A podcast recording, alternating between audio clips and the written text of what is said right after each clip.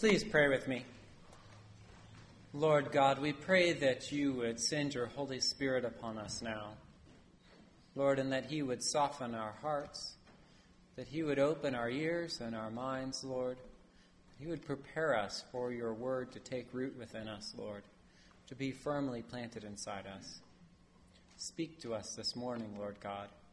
And we pray that in your grace and in your mercy, that you would give us a voice, Lord, to speak of our faith.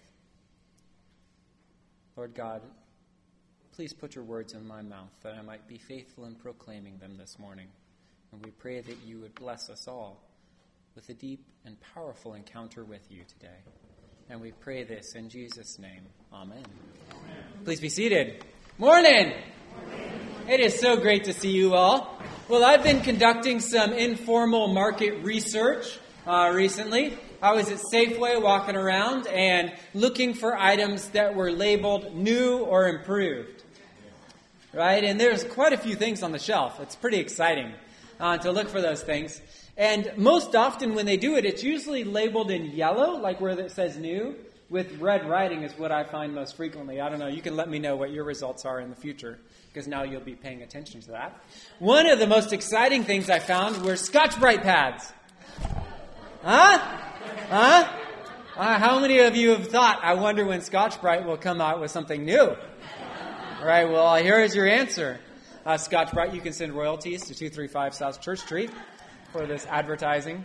Um, so let's see. So this is a six pack, and they're called Stay Clean Non Scratch Scrub Sponges. Won't trap food, dot, dot, dot. Guaranteed. Huh? Won't trap food, guaranteed.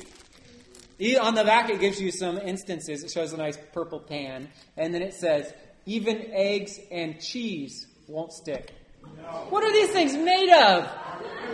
That's amazing. We should just make the pan of this. I mean, then you don't have to worry about it. Make your counters and plates, I'll make them out of these Scotch-Brite pads. And uh, no cleanup at all. Just squeeze it out and you're done. It's amazing. These are going in the church kitchen when I'm done in here because I cannot wait to do some product testing on this. All right, it's going to be exciting. New. New. Um, but new is not always what we want, is it? Sometimes new is exactly what we want, like maybe the Scotch-Brite thing, right? But um, sometimes that quest for something new leads us to a place that we don't necessarily want to go. Take, for instance, April 23rd, 1985 right? Two soda makers were going head to head for um, the crown of top soda, top obesity maker, right? They wanted to be the one, right? And so who were the two slugging it out? Pepsi Cola and Coca Cola, that's right. And Pepsi had a slight edge, man. They were gaining faster than Coke was. Coke had been there forever. It was kind of, you know, like a mom and apple pie. It was just kind of American. But it didn't have, it wasn't catching on with the younger generation. Pepsi was kind of edgier.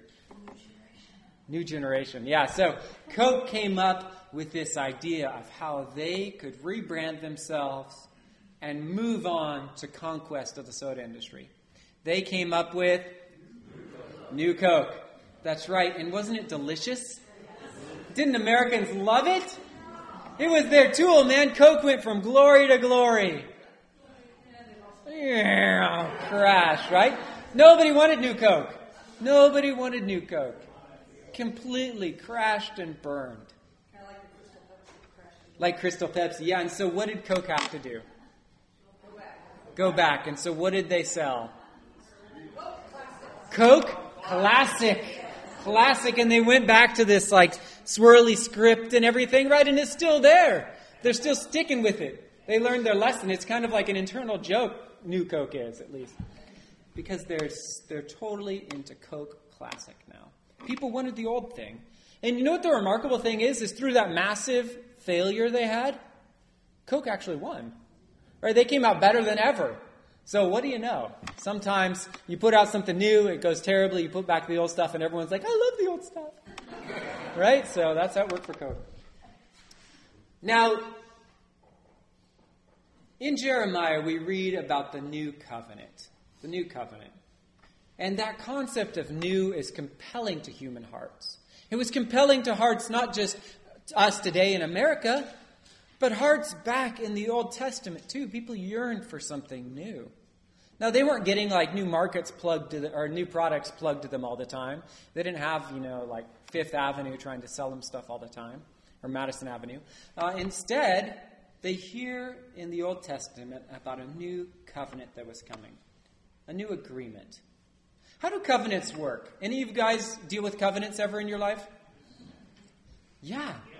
Yeah, like you might have, you might live in like a community that has a covenant, right? Uh, I just signed up for some new life insurance the other day. And is that a covenant? Yes, it is. There are terms to the agreement, and one of the things they were, uh, there's several things they required of me. See if you can guess them. Health. health, right? And how did they check for my health? A physical, they drew blood, right? Blood. The covenant required blood, right? Nothing has changed since the Old Testament, right? It is still working that way today. Blood was required, and money, right? They want money too. Surprised that. They want my whole medical history, right? They're calling my doctor to find out about me. Do they want that stuff because they care about me as a person? Because they want to see me be healthy and happy and fulfilled as a human being? They want to know I'm a good investment, right? Because if I die, what happens? They pay. If I live, I pay. That's right. That's right. So they want me to live, not because they care about me and my family, but because they want the money. That's how covenants work, right? There is an agreement between two parties. There's terms to the agreement. If one side drops their does not fulfill their terms, then the covenant is the covenant is null and void. It doesn't continue anymore. That's how the old covenant worked. It was a covenant between God and people. And when you have a covenant, an agreement between one, per, one party who is infinitely power, infinitely, infinitely powerful, infinitely wise, um, infinitely faithful, and a group who's us, who do you think is going to let down their side of the agreement? Right, it's like a tug of war between a freight train and a kitten. Right, it might be engaging and cute and sweet, but is the cat going to win? No, it's not going to win. Right? That's how it was. And so humans dropped their side of the covenant, even while God was faithful. And so in Jeremiah, there was a prophecy that something better was coming, something new and improved. It would still be called a covenant, but it would be totally different. God says through Jeremiah, the days are surely coming, says the Lord, when I will make a new covenant with the house of Israel and the house of Judah.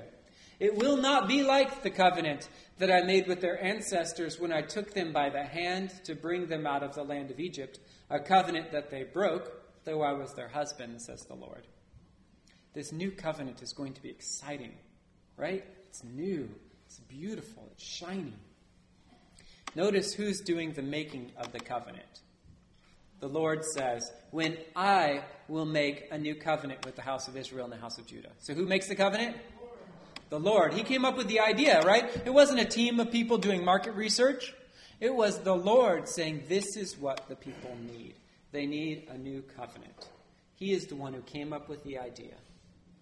So, what will make this new one better than the old one, which is always something we should compare, right? Where are new Scotch-Brite pads better than old Scotch-Brite pads? What, what's the difference? Well, in the first covenant, we'll call it the Mosaic covenant. The Ten Commandments were given to the people as a standard for their behavior. You all know the Ten Commandments, right? Yeah, yeah we just read them today, right? Yeah. Um, those laws were written down on tablets of stone. But here we see something different in the new, new covenant. It said, Jeremiah tells us, But this is the covenant that I will make with the house of Israel after those days, says the Lord. I will put my law within them, and I will write it on their hearts. On their hearts. The new covenant will have new packaging.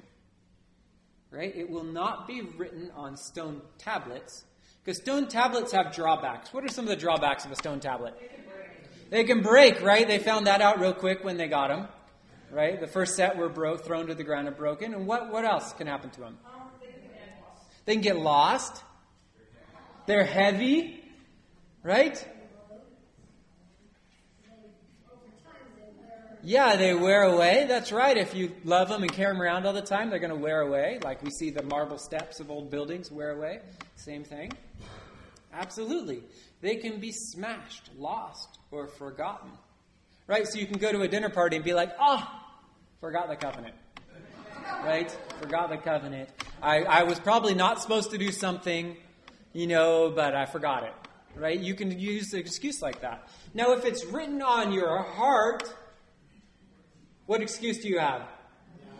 No excuse. Uh, that's right. And where can you leave it? Nowhere, because it's always with you. And that is so much easier, isn't it? And harder, too, right?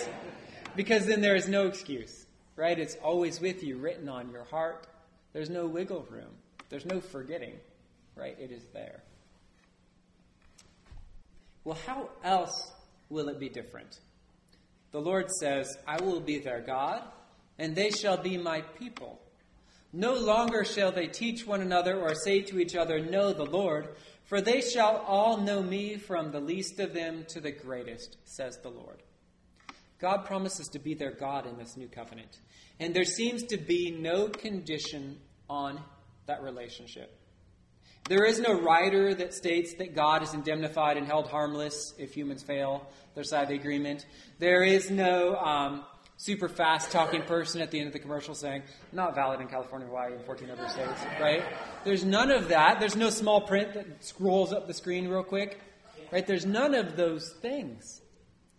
Indeed, the promise here is that God is their God and they are his people.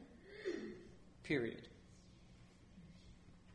Not only that, but the chain in which people received information from the Lord, which we see particularly in the book of Exodus, right? Where God would speak to Moses, Moses would speak to leaders, leaders would speak to sub leaders, sub leaders would speak to leaders of families, leaders of families would speak to the people in their families, right? Kids would speak to their little dolls or whatever, you know, like that trickle down thing doesn't seem to be here. Instead, God speaks to each and every person, and they all know him. Then we get to the most distinguishing feature of this new covenant. God tells us, I will forgive their iniquity and remember their sin no more. You see, the problem with the old covenant was that it depended upon the people upholding the law. And that worked perfectly never. Right? It never worked right. What was happening when Moses was on the mountain getting the Ten Commandments? They were making the golden calf down at the bottom of the mountain, right? They were breaking, like the first and second commandment. They were making an idol, and they were also calling it God, right? They'd forgotten that God is the Lord their God, and they had made an idol. It was all done, of course, under the careful observation and facilitation of the priest, Aaron, right, who was supposed to prevent those kind of things. But here, the promise is that in this new covenant, the sins of the people will be forgiven and forgotten by the Lord. Just gone. Jeremiah was looking forward to this new covenant. He was eager to see it come about. But it did not take place during his lifetime. But you and I, we know this new covenant. It is written in the blood of our Savior Jesus Christ. This new covenant is not just new packaging with slightly changed ingredients, it is totally new and infinitely better. The new covenant is that through faith in Jesus Christ, you and I can have absolute forgiveness of sins and eternal life. That God can pour His love into us, His Holy Spirit upon us. The terms of this covenant were signed upon the cross when Jesus, standing in our place, took our punishment for us, so that we could receive His mercy and His righteousness. The covenant was finalized in the resurrection, where Jesus proved that he had the power to carry out what he promised. You and I, we are recipients of the best deal ever. Remember the kitten in the freight train? Right, in the new covenant, there is no kitten in the freight train. God makes a covenant with himself. Jesus Christ, on behalf of us, in covenant with the Father. And who's going to fail that covenant? Nobody. So the terms of the covenant are guaranteed forever for us broken people. And I am not kidding when I'm telling you this is the best deal ever. There is no downside. Forgiveness of sins, reconciliation with God, reconciliation with our neighbor, eternal life.